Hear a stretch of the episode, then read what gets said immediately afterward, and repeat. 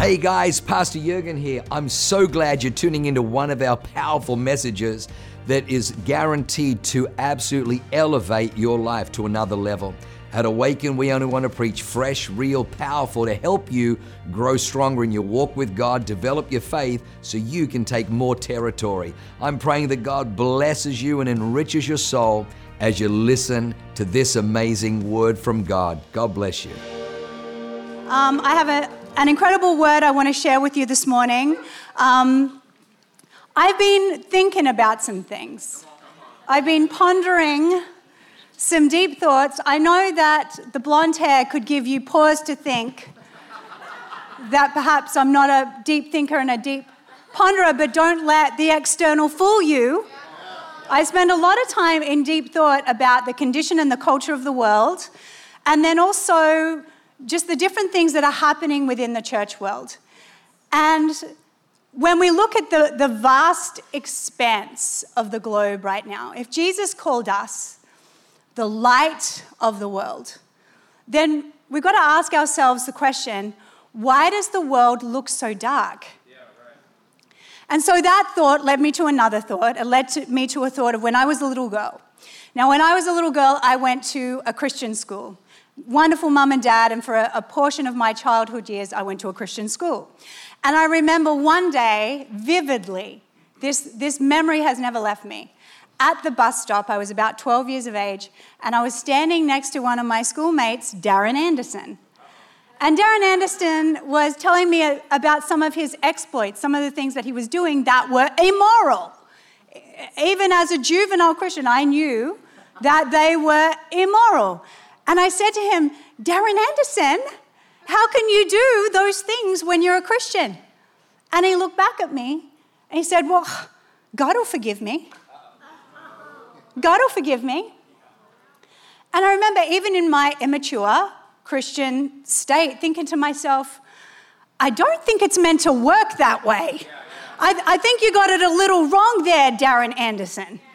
Now, how many of you can remember the Christian bumper stickers of the 80s? Not perfect, just forgiven. And look, it, it's not wrong, is it? It's a true statement. However, I feel like for some people, it's become a little bit of an escape hatch or a cop out to try to put a bumper sticker on our bad behavior. Oh, but I'm not perfect. I'm not perfect.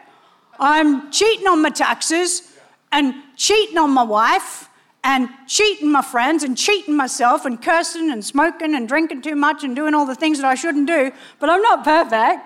I'm just forgiven. I just put a whole big bumper sticker on my body. And I kind of thought to myself, I wonder if God is in heaven going, but could you at least try? could you at least try? Now, in the book of Ephesians, Paul writes a very extensive letter to the church at the time.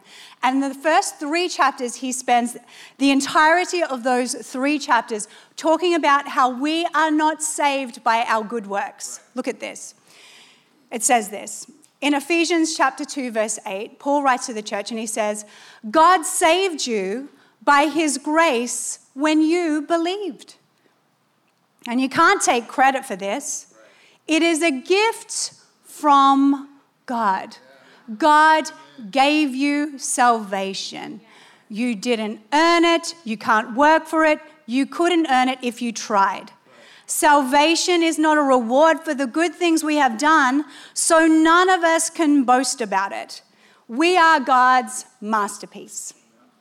He has created us and you in Christ Jesus so we can do the good things. Somebody say, good things he planned for us long ago. So, so Paul starts his letter to the church of reminding them that salvation isn't something they can earn. They were so used to the Pharisees and the Sadducees and being, being uh, having to conform to, to religious tradition without heart, without relationship, that he needed to remind them, you, you can't work for your salvation, it's a gift. And, and it cost Jesus a lot. It cost him a, his life on the cross. It's by his blood and his grace we are saved. But then in chapter 4, he takes a bit of a turn and he says this in Ephesians chapter 4, verse 1. Therefore, I, a prisoner for serving the Lord, beg you to lead a life that is worthy of your calling, for you have been called by God. So he spends the first three chapters telling them you are saved by grace, not by works. But then he goes on to say, but because you're saved by grace, you are not working for salvation, but from the place of salvation, good works should be the evidence. If you have the light of the world on the inside of you, then there should be change on your life that is evidence of the God that you have surrendered your life to. That's what Paul's saying. And in fact, he's begging the church. It's like the words of a frustrated pastor. I want to underscore that you're saved by grace, but your life should look different. And, and I think sometimes in our modern culture, we can be we can be guilty of that bumper sticker living because somewhere along the line, not only do we want to excuse the fact that we haven't allowed God into the places of our life that need transformation, but also that somehow we want to say to the world, look, we're no different to you. But, but that may have been true. Maybe we weren't different to the world, but then Jesus stepped in and we became different. The very thing that makes our lives shine for Jesus is the fact that we're not like them. We used to be, but we're not anymore. Because when Jesus stepped in, the light of the world, the evidence was good works that give glory to our Father in heaven. Isn't that what Jesus said in his first sermon in Matthew chapter number five? He said, You are the light of the world. I mean, that's a what, what a mandate and a mission. And he said, A city that is set on a hill cannot be hidden, nor do they light a lamp and put it under a basket, but on a lampstand, and it gives light to all who are in the house. Let your light shine before men, that they may see your good works. Somebody say, good works. And glorify your Father who is in heaven. Paul's appeal and Jesus' appeal was not to live this way in order to be saved or get saved, but rather that now you are saved, live in such a way that your life shows it. And I think if our world needs anything right now, it's Christians to let the light of God that is on the inside of them shine forth good works that have people looking and going, there is something different about you. You used to be like me, but you're not anymore. What changed? Can somebody say amen? So, the title of my message this morning is For Goodness Sake.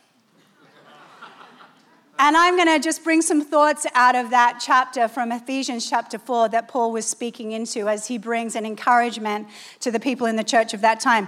Actually, look at this scripture in Ephesians 4 17 to 24. It says this With the Lord's authority, I say this live no longer as the Gentiles do, for they are hopelessly confused. Their minds are full of darkness, they wander far from the life God gives them because they have closed their minds and hardened their hearts against him. They have no sense of shame. They live for lustful pleasure and eagerly practice every kind of impurity. But that isn't what you have learned about Christ. Since you have heard about Jesus and have learned the truth that comes from him, throw off, somebody say, throw off, throw your old sinful nature and your former way of life, your former way, which is corrupted by lust and deception. And instead, let the Spirit renew your thoughts and attitudes. Put on your new nature, created to be like God, truly righteous and holy. Hallelujah. Somebody say, Amen. Amen. Okay, I want you to write this down. I'm, I'm going to bring out three thoughts, three points that I want you to ponder. I want you to write this down and just let the Holy Spirit speak to you. And I just want you to relax because even though this is a confronting discipleship message, I'm going to throw myself and Pastor Jurgen under the bus so many times that you're going to be able to live vicariously and go under the radar by just going laughing at our folly and then, you know, inwardly allowing the Holy Spirit to convict you too. Okay? So, point number one for goodness sake, learn from Christ. So, Paul gives an encouragement to the church at that time. He says, That's not what you've learned from Christ. So, I want to ask you the question today who are you learning from? Who are you learning from? Because a lot of people, they come down on the altar and they give their lives to Jesus and they mean it. And it's a real encounter. But then they go back and they live the life that they always lived, learning from the same broken teachers. But when we give our lives to Christ on the altar, it's not the end, it's just the beginning. You know, I have made a decision in my life that I'm going to be a lifelong learner, even though it hurts. And for those of you who know my story, you know that I left school in the 10th grade, which was okay at the time in Australia. I didn't ditch high school, I didn't drop out. I graduated in the 10th grade and then I went to technical college. But I've got to be honest with you, I didn't learn a thing at school. I learned nothing at school. So I have been trying to make up for lost time in my Christian walk. And I remember getting married at, at 17, and I got married and moved nations and became a pastor in one fell swoop. And, and I really, I didn't know how to pastor or be a wife. I had no clue. And my husband and I moved to New Zealand and we took on the pastoring of a youth ministry over there in Auckland in one of the most uh, violent parts of New Zealand, and it was difficult. We had a, a youth group that we were trying to pastor and raise and disciple, and I was still needing discipleship myself. And I'd left my father's house and was now a wife to my husband and, and in ministry, and there was so much I didn't know. And I remember one particular day, my husband and I were at church on a Sunday evening, the back when Sunday night church was a thing. We would spend Sunday, all day Sunday at church, and I would be lying to you if I told you that I enjoyed it. By the end of that, and my husband is a people person, he has never changed. If he walks into a room full of people, it's his best day ever. It's like fresh meat. Who can I talk to today? And it was, it was true back then. So he was the perfect youth pastor, such a loving, beautiful youth pastor. And at, they were all jumping at the front and dancing, and I was like standing in the corner, bitter, swirling my coffee like a witch's brew, staring at all the parishioners like, You're ruining my life, you're stealing my husband. And, and all our arguments would be about the fact that we didn't get to spend enough time together, or me arguing with him about how we didn't spend any time together, and I would spend our time together arguing about how we didn't get to spend any time together. and so I was in one of those moods, and so he's living his best life up the front of the church, dancing with the young people, and I was just bitter Betty in the corner. And I woke up and I grabbed his arm, and I said, You're all mine tonight don't make any plans. And, and no, there was no romance in that statement. Just a, no, no, no, no. Don't be thinking, it was a hostage situation. I'm like, I am taking you home. You are not making plans. We are not going out for dinner. And he looks back at me. Now, we're talking about two strong people here. We're not talking about a strong one and a weak, passive one. We're talking about gasoline and matches. Kaboom! So we're pastors. We're in the front of church, and I'm demanding that he come home with me. How dare you think about being around other people? And I grab him, I put my arm, and I make this request. And then he grabs my arm. And he goes, Well, actually, we're having 25 youth over. I think he was making it up. He's like, You're not going to tell me what to do. Well, actually, we're having 25, no, 30 youth back to the house, and we're going to have pizza and we're going to watch movies, and it's going to be a long night. And then, like, I am starting to turn green like the Hulk, and I'm like, like a boiling kettle, ready to explode. And then all of it, and this again in, in the front of church, pastors in the front of church, and this woman is about to get into a physical fight with her husband.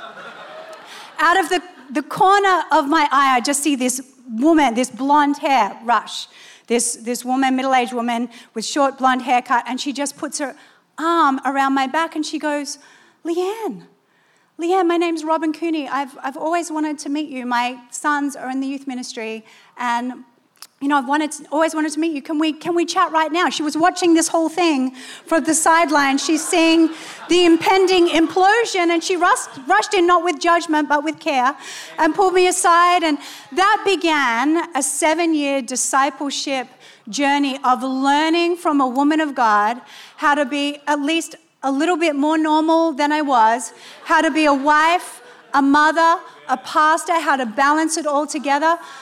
I'm telling you, I want to ask you this question today. Who are you learning from?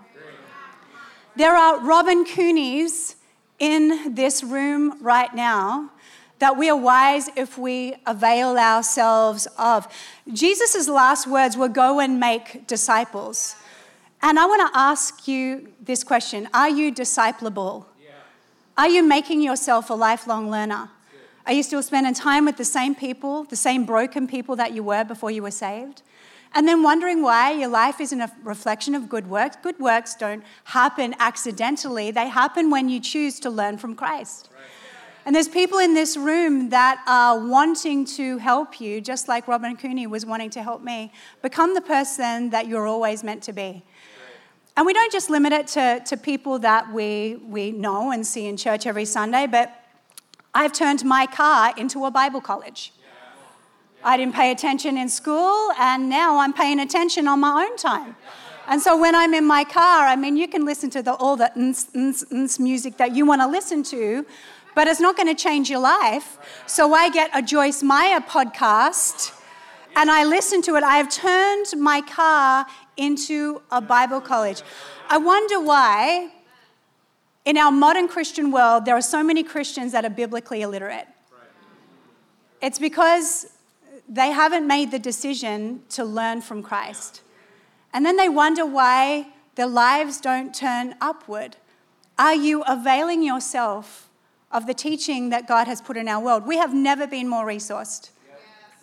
There, there is no reason for us to be spiritually or biblically dumb.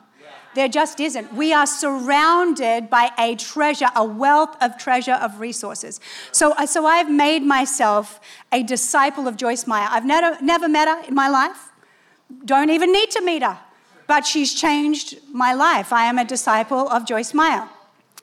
I'll never forget the time that uh, my husband and I were sitting in Starbucks having a coffee.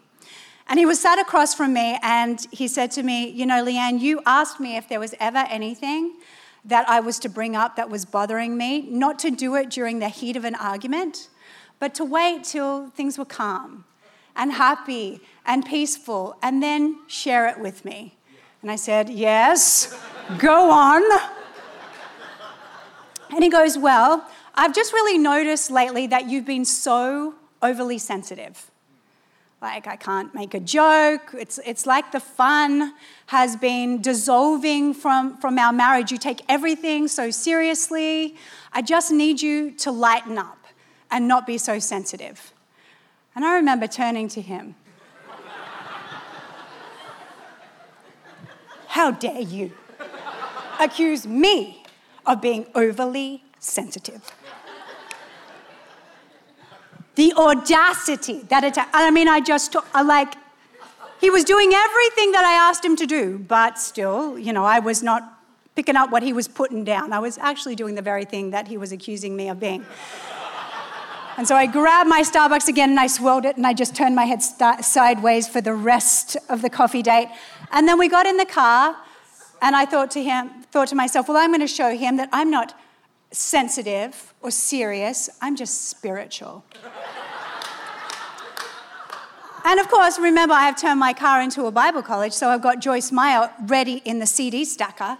So I turn that baby up. I'm going to show him I'm spiritual. And you, maybe you need to be a bit more spiritual, Jurgen, and less light-hearted and a little more spiritual. And I turned up Joyce to hear that old familiar voice. And this is where the CD was set. Well, there are women out there, and you're, uh, you're overly sensitive, and you can't take a joke. Your poor old husbands are having to tread on eggshells, and I just feel under the Spirit of the Lord that you need to relax and you need to stop it in Jesus' name. And I'm, I have never turned a dial. I have never turned a dial so fast in my entire life. I tell that story to make you feel better about you, but, but to also ask you this question Have you made a decision to learn from Christ? Sometimes it can be painful. Sometimes it can trigger us in ways that we don't want to be triggered. But the difference between a life that shines the good works that lead to life in Jesus Christ and one that doesn't, that is dull and dark and not leading upward but downward, is someone who has made a decision to learn from Christ. Oh, this Bible has changed my life. And I'm happy to say that even though Jurgen and I were like gasoline and matches in the beginning, we haven't lost that strength. But through learning from Christ and Christ like people, our lives have changed. We've been married for 30 years. 30 years. And I'm, I, there is no one else I want to be with more. I love him more than I've ever loved him. There's no one else I desire. It wasn't always that way. There were moments in the early years of our marriage when, you know what, it was like a clash of the titans. And times where we almost just about despised one another, but we hung in there and we continued to learn from Christ and allowed ourselves to be disciplable. Here at Awaken Church, like I like my head spins with the amount of things that we do. We are truly the church that never sleeps. Like, I sit on the front row in shock, like, what? We're doing that now? Oh, dear God, help me. Jesus, take the wheel. But, but you know the reason that we do that? We do that because we want you to learn from Christ. We, we have an Awaken Recovery program because we want you to learn from Christ. We have connect groups where people open their homes a lot of times to strangers and show hospitality because we want you to learn from Christ avail yourself of the teaching that's out there. We don't need to be the biblically, biblically illiterate generation. That I, I'm constantly shocked at the amount of Christians that, that don't read their Bible. And I'm not saying that in a condemning way, but, but how do you think your life is going to change if you don't read God's life instruction manual? Like a Christian generation that doesn't even know what the Ten Commandments are that don't even know what the fruits of the Spirit are. Don't be condemned. Be challenged, be inspired. There's so much that God wants to show you, and your life will be better for it. Can somebody say amen? amen. And I will drink to that. All right, you ready? You still breathing? You're hanging in there? Okay. Point two from Paul's teaching to the church in Ephesus. For goodness sake, Throw off your old sinful nature. Ephesians 4:22 says this. Throw off your old sinful nature and your former way of life, which is corrupted by lust and deception. You know what Paul doesn't say here? Pray off your old, old sinful nature. Now, now prayer is important, but there are some behaviors that you're going to need to make a, a conscious decision. I am not that person anymore. Can, can you imagine if you saw a, a man who was freed from prison? He was a freed prisoner, but he's still walking around in his orange jumpsuit. He's out of prison, but he's walking around wearing his orange jumpsuit, still has the ball and chain shackled to his feet. You'd be like, bro, you're not a prisoner anymore. You're a free man. Why are you dressed like a prisoner when you've been freed? I, reckon that's exactly how God feels about us and the Holy Spirit. Like, what are you wearing that for? Take that old garment off. This is not who you are anymore. This is what Paul said to the church in Corinth. Don't you realize in, in 1 Corinthians chapter 6, verse 9, don't you realize that those who do wrong will not inherit the kingdom of God? Don't fool yourselves. Those who indulge in sexual sin, these are all behaviors or who worship idols, or commit adultery behaviors, or are male prostitutes, or practice homosexuality, or are thieves, or greedy people. They've, they've shoved greedy people in there with prostitutes and adulterers, drunkards, abusive, or you cheat people. Understand this none of these will inherit the kingdom of God. Now, listen, this is the part that I, I want you to hear because you may have felt convicted and challenged and triggered because nobody's quoting that verse in church anymore except me because I'm not afraid. Now, listen to this part. Listen to this part. This is the part I want you to catch. This is throw off your old sin- sinful nature. Some of you were once like that, but that's not who you are anymore because you were cleansed. You were made holy. You were made right with God by calling on the name of the Lord Jesus Christ and by the Spirit of our God. What is Paul saying? That is not who you are anymore. What are you wearing as it relates to your behavior that God is wanting you to throw off? What does he need you to throw off today? Oh my gosh. I mean, there were so many. I was wearing so many prison clothes as a free woman that I had to allow God to come in and say, okay, girlfriend, it's time for a makeover. Time for a wardrobe change. But so many of us, we want to walk in and we want to just put that live and forgiven, not perfect, just forgiven bumper sticker. I know I'm wearing the orange jumpsuit, but look at the bumper sticker. A bumper sticker is not going to fix your life. It's time to take those old clothes off, to throw those old garments off. All right. Let me make you feel better about yourself. I remember a day that actually isn't too long ago, maybe seven years, all right? Back when the Rock Bottom Brewery was still a thing, before it got shut down during COVID. And that was, Rock Bottom Brewery has a special place in my heart because it was a monument to the old me. I remember going there with my husband, and, and first of all, I was so mad because my husband loves to feast at the table of everything that America has to offer. Like if he sees a neon light and it's a chain, he wants to eat there.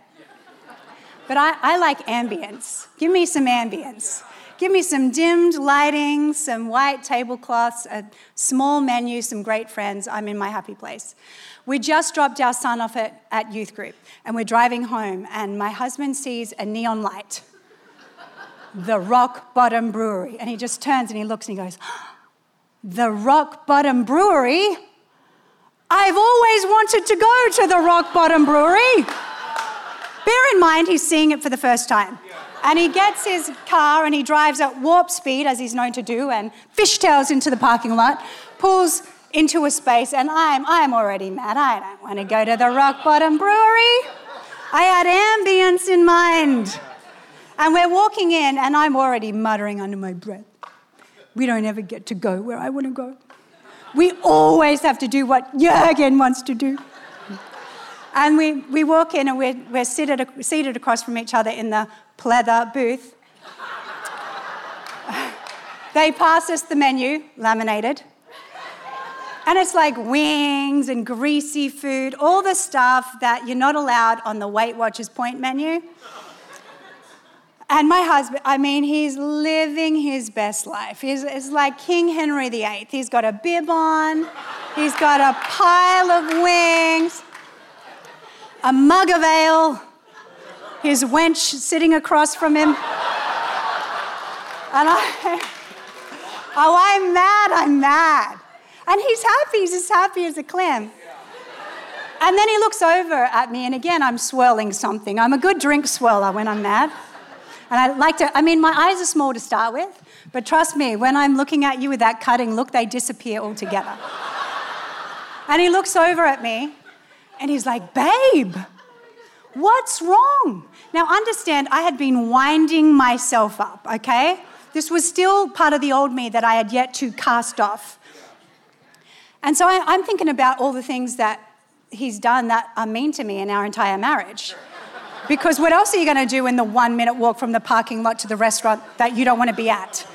I'm going to think about how mean you were to me 22 years ago. And so I'm sitting across from him in the booth, and he's like, Babe, what's wrong?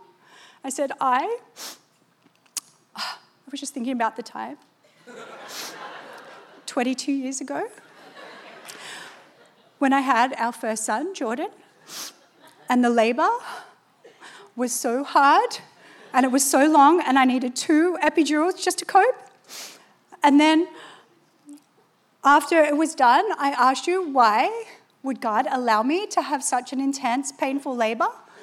And you said to me, It was probably because there was sin in my life.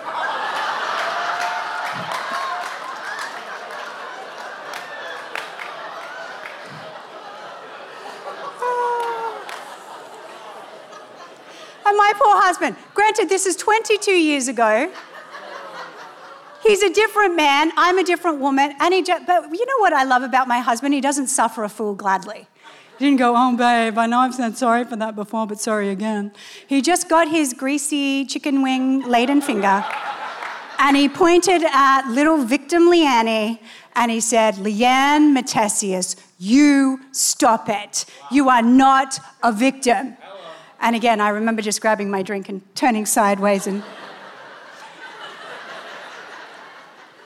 and then I remember going home and the Holy Spirit so convicting me and saying, Leanne, what are you, you doing? This is not who you are. He said, Here's what you're doing. You are digging up a memory from 22 years ago, like you're digging up a corpse and you're bringing it into your future, and then you're sitting it next to you in the pleather seat at Rock Bottom Brewery, and you're talking about it and you're pointing at it, and then you're wondering why your life stinks. Why does my life stink? Why do all my relationships stink? Why does every church I go to stink? Why does my marriage stink? Because I'm digging up stuff from our former days, from a life, and I'm bringing it into my present like some Weekend of Bernie's rerun, and then I'm wondering why my life stinks. Maybe, maybe you've been even just a little bit like me in your lifetime. And God is saying it's time for you to cast off some of that old behavior. You're not a victim, Leanne. This is not who you are. You're a grateful person, you're appreciative.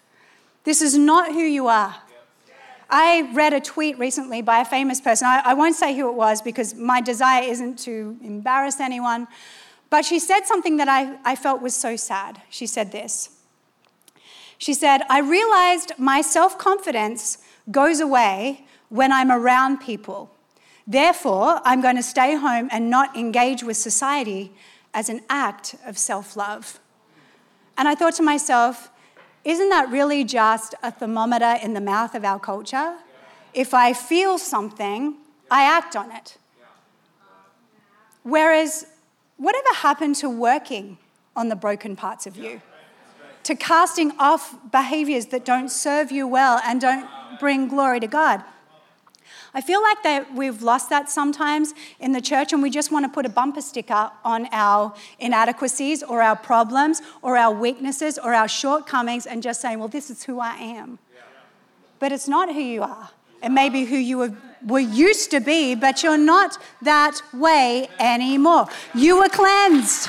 You were made holy and righteous for the Spirit of our God. I want to ask you that question today. What behaviors are you carrying that God wants you to cast off, to throw off. Solomon paints such a powerful word picture in the book of Proverbs. He says this in Proverbs 11:22. As a ring of gold in a swine's snout, so is a beautiful woman who is without discretion. Her lack of character mocks her beauty.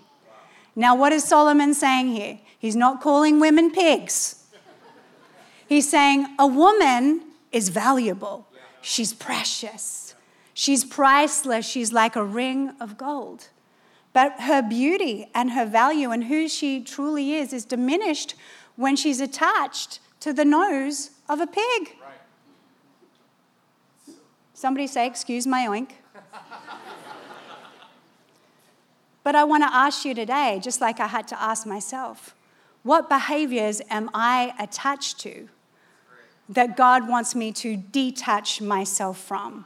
He wants me to cast off or throw off, like Paul was saying to the church in Ephesus. Don't wait for the feeling. You know what I've found?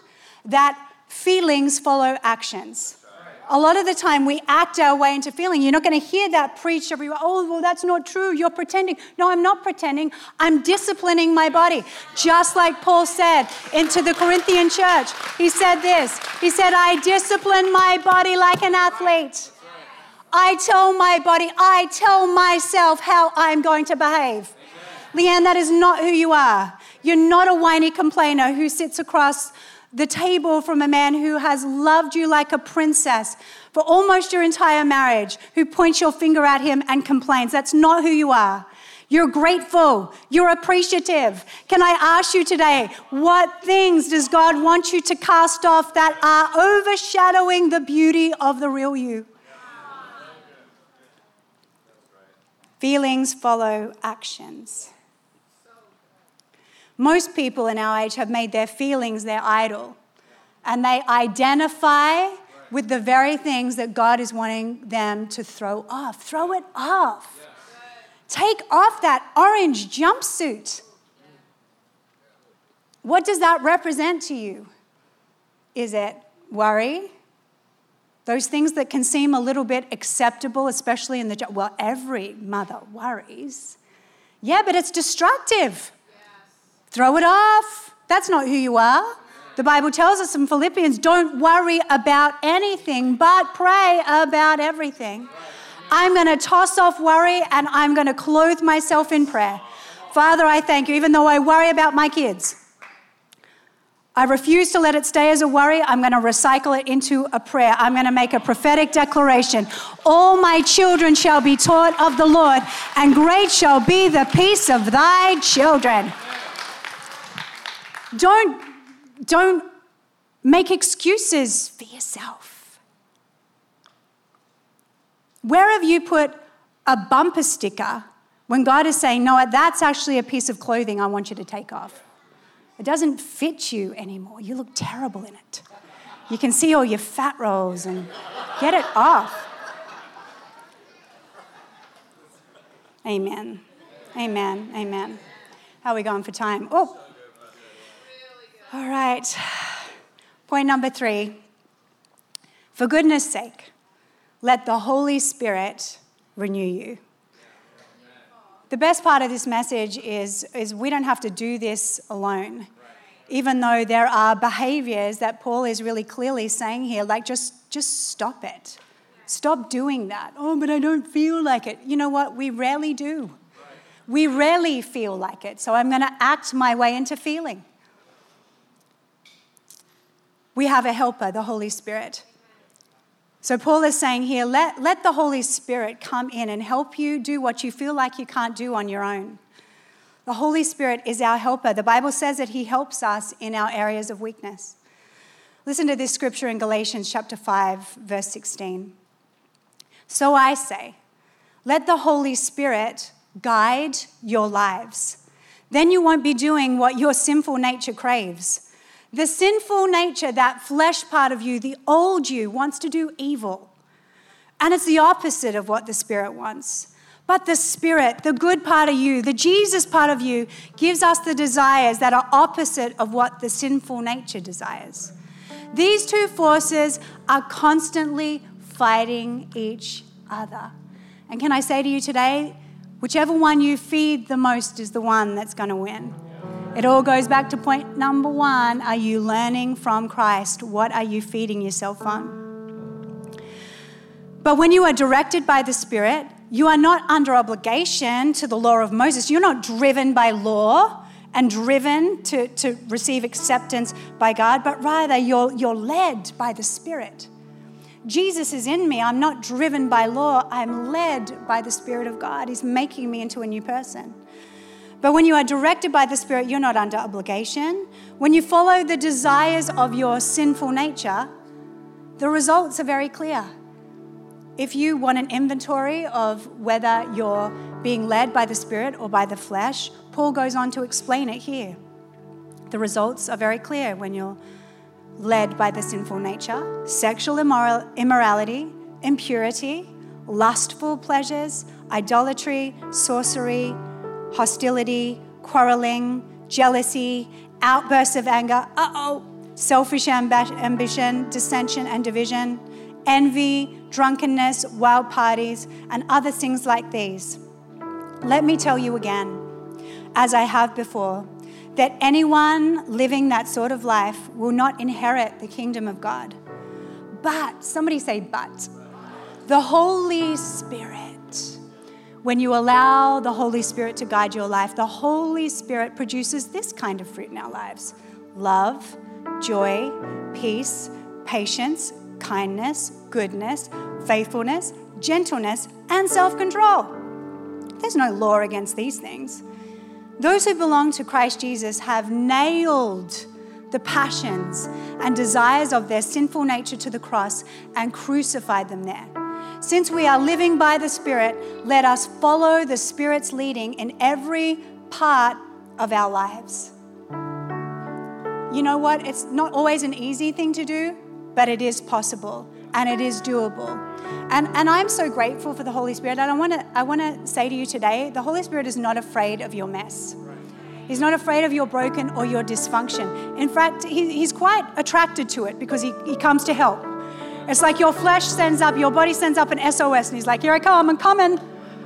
I'm going to tell you how we're going to get through this. Again, I remember as a young wife, I would get wound up so easily. And when my hu- husband and I would argue, he was so good with words. So if I couldn't beat him, I'd just pick something up and throw it at him. I'm like, I can't end this with words, so I would I will end this with violence. And I remember having the, the biggest arguments with him at the beginning of our marriage because I was such a calm, peaceful person until I got married. And like, I never ever wanted to be physically violent with anyone until I got married. And then all of a sudden, all these urges came out. I was like the Hulk. Oh, Bruce Banner. She's turning green. Like it was wild. And I remember saying to him, You created this monster. I never used to be this way. But the truth is, it was always in there. It's just nobody had bumped me hard enough for it to come out. Enter marriage. I swear, nobody can agitate you, frustrate you like your spouse can. Or maybe it's just me and Jurgen. I don't know. And things have certainly changed. But let me tell you, it's not how you start, it's how you end, and how much of your life you surrender to God. And I remember one particular day, uh, my husband decided that on his day off, he wanted to go surfing. Well, he wanted recreation on his one day off a week, and I was there to stop it. You will not be going surfing. You will be staying home with me where we can talk about my feelings and I can remind you of all the things that you did wrong during the week. Sounds like a perfect day off. and so we're inside and he's got the surfboard laid out and he's like his prized possession and he's waxing it up. And when he stepped out of the room, I jumped on that surfboard and I just stood there ready to strike. And when he walked back in, he goes, What are you doing? I said, I want to ask you again. Are you going to go surfing? Or are you going to stay home with me? And I lifted my foot, ready to strike. And he said, I'm going surfing. And I got my foot and I slammed it down so hard and I snapped the fins on his surfboard. Now, before you judge me, it, it just uh, it bears repeating every woman is at least 10% psycho. Okay? That's and that's the minimum. It only goes up from there. That's her lowest quotient. I was just I was just peaking at that point. But on the flip side, every man is 10% jerk, so it maybe goes up there. We're better together. And I remember snapping that surfboard and we're yelling at each other. I'm yelling at him, he's yelling at me, How could you do this? Oh, my prized possession. and then I'm chasing him. I like I've like ruined his possession and now I'm chasing him. And he grabs me in this bear hug, like just firmly like this, and then starts walking. I'm, I'm kind of in shock and going, where, where are we going? starts walking and he opens the front door and he puts me out and then he shuts the door and he locks it.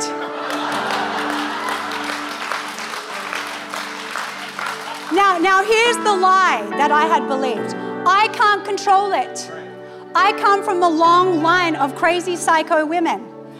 My grandmother pulled a knife on her mother in law in the 1920s. There is centuries of craziness flowing through my brain, brains, through my veins, through my blood. I, I'd put a bumper sticker on it. Not perfect, just forgiven. Stab, stab, stab. But you know what was amazing? When I was outside on the, in the front road after being in like a crazy Tasmanian devil rage, standing out the front and watching Mr. and Mrs. Smith go by and the Joneses walk past with their dog, all of a sudden I could control it. Oh my gosh, it's amazing what I can do when I try. And I'm like, oh, oh, hi. All of a sudden, the rage is gone. I'm back to normal human color. Oh, hi, yes, just out here fixing things. Uh, oh, those plants look great. Oh, and a spoonful of sugar helps the medicine go down. And then I scratch my way back inside, and I'm crazy, crazy woman again. But I remember when I'd calmed down, just having a conversation, trying to excuse myself to God. God, this is just, I'm just a passionate, feisty woman. I have a passionate mother. I have four passionate sisters. This is who we are. I am woman, hear me roar. The Holy Spirit coming in and saying to me, Leanne, you're believing a lie about yourself. You're feeding the parts of you that you should be starving. You're not a crazy psycho. You may be behaving like one, but that's stuff that I want you to cast off. Instead, I want you to feed the part of you that is my fruit, that shows my spirit. You, are not crazy psycho. You have the seeds of self control on the inside of you. You're just not utilizing them. You're not dropping your, your bucket into the well of what I have given you and drawing upon that as your strength. I'm telling you, change didn't happen overnight, but change did happen. There were many moments when I felt that, you know, I, I could feel that, oh, I want to yell, I want to throw stuff, I want to snap things. But then after a while, it got to the point where, wow, that self control thing really did work. And I am proud to tell you that 30 years in, it's been the longest time I have not thrown anything at my husband. I have not snapped anything that he owns. I have not behaved like a crazy person. In fact, I love him now more than I've ever loved him. We, we rarely argue anymore, but it took a life of surrender. Surrendering to God the things that I didn't feel like surrendering. I wanted to indulge and pander to my most base weaknesses and fleshly feelings until I allowed God to step in and make me into the person that I was always created to be. You know, I, I can't even, like, I, I I am so unlike the person I used to be, it astounds me. Only Jesus, only Jesus. And, and some of you today are thinking, well, I can never change, and this is who I am. And, and the world is telling you to identify with the weak, broken parts of you.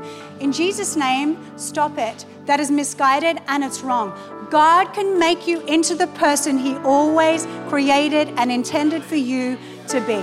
But just give Him your whole life let the Holy Spirit lead you. And when He tells you to do something, do it. Don't follow your feelings. Do what's right. What do I do when I don't feel like it? You do what's right. You do what's right. Oh, but I don't feel. Just do what's right. And eventually, your actions are going to bump into feelings, and you will be that beautiful person that God always created you to be. Are you picking up what I'm putting down today? Our world needs more than humans wrapped in Christian bumper stickers. They need to see that the light of God in someone's life translates to a changed life, to good works. Amen. Amen, Leanne. All right, that'll do. Thank you, Jesus. I'd love if you just close your eyes for a second. There are people in this room, and, and the beginning, the starting point is giving your life to God. Give, give Him your life. Give Him your whole life. The greatest thing that I ever did to God, to, to, for myself, is give my whole life to God. My whole life. Don't, don't hold anything back. And I'm happy to tell you that the life that I get to live today is one of joy, is one of peace, great companionship, friendships, purpose, meaning, incredible excitement and adventure because I made the decision as a young woman, I'm going to give my whole life to God, even when it's difficult. If you're here today and you've never given your heart to the Lord, I'd love to pray for you. We would love to pray for you. I want you to lift your hand up nice and high so we can pray with you today. Maybe you've been to church or been a part of church, but you've never actually surrendered your life to Him. I want you to surrender your life fully to God today. Lift it up nice and high so we can pray with you. Thank you, Lord. Thank you. Beautiful. I see that hand. God bless you, sir. That's wonderful. Is there anyone else today? Anyone else? I feel there's a couple more. I don't want to linger too long, but I also want to give you time to respond to God's leading. Yes, thank you. I see that hand. Beautiful. Thank you, thank you. Is there anyone else today? Yes, beautiful. Thank you. Yeah, I see your hand, ma'am. Wonderful, wonderful. Amen. Well, friends, I'd love it if you'd stand to your feet. I'm going to close this out in prayer. And for those of us who lifted our hands for the first time, I want you to know that one of my friends is going to come find you. They're going to give you a Bible and pray with you and help you get connected to our church family so you can go on this awesome journey and adventure called a relationship with God. So lift your hands, church. Let me pray for you this morning. Father, I thank you for our church family. God, I thank you that you're at work in our lives. God, we make a commitment to surrender our lives fully and completely to you today, not to hold anything back. God, we ask you, like King David did, to bring the lamp of your spirit into our lives, to search our innermost parts. God, we give you permission and we give access to you. God, we say to you, search us and know us. Test our every anxious thought and see that there be no wicked way within us. Father, help us be ambassadors of the light of God in our city that so desperately needs to know you. In Jesus' mighty name. And everybody shouted, Amen. Wow. What an amazing word. I hope you enjoyed that as much as I did. Hey, listen, for more information about our church, go to www.awakenchurch.com or subscribe to our YouTube channel if you haven't already and download our app. It is amazing. It is chock full of incredible messages, information about upcoming events, and you can even support our ministry if you feel so inclined. We loved having you with us today. We look forward to seeing you again. God bless you. Live a life that is transformative. Bye for now.